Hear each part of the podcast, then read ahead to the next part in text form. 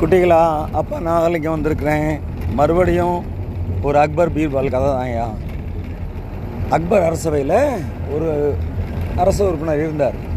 அவர் தன் மகனுக்கு அரண்மனை காசாளர் வேலை வேணும்னு வாங்கிறதுக்கு எப்படியா முயற்சி பண்ண நினச்சார். அவருக்கு பீர்பாலை பிடிக்காது.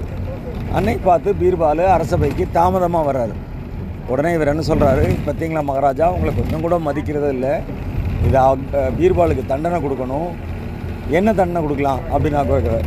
அவர் என்ன சொன்னாலும் செய்யாதீங்க அப்படின்னு இந்த அரச உறுப்பினர் சொல்கிறார் உடனே போய் அக்பரும் வராதும் சரின்ட்டார்.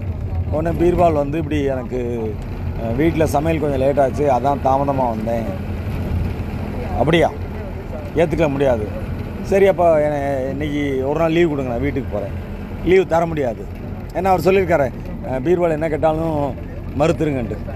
பீர்பால் இப்படி சை அப்படி பார்க்குறாரு. ஏன் இன்னைக்கு மகாராஜா இப்படி நடக்கிறாருன்னு பார்த்தா அந்த நமுட்டு சிரிப்பு சிரிச்சிட்டு இருக்கார் அந்த அரச உறவினர் ஆ, உடனே பீர்பாலுக்கு புரிஞ்சிருச்சு. ஓ இதுதான் காரணம் அப்படின்ட்டு இல்லை மகாராஜா நான் சொல்கிற ஒன்றையா நீங்கள் கண்டிப்பாக செய்யணும்.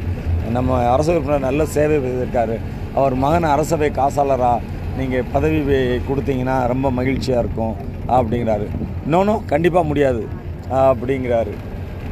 அரச உறுப்பினருக்கு திருடன் திருடனுக்கு தேல் கொட்டின மாதிரி ஆயிடுச்சு. ஐயையோ நம்ம பையனுக்கு கிடச்சிருக்குமே நம்ம சொன்னதுனால தான் கிடைக்காம போச்சு அப்படின்ட்டு பீர்வாலும் சந்தோஷமாகிடுறாரு சந்தோஷமாயிடுறாரு பழி வாங்கின சந்தோஷம் அவருக்கு வந்துடுது தப்பு நினச்சதுனால தான் அவருக்கு ஒரு நல்லது கிடைக்காம போயிடுச்சு. இன்னொரு நாள் அப்போ அவங்கள நேரடியாக இன்னொரு தடவை சந்திக்கிறேன். அதுவரை நன்றி வணக்கம்.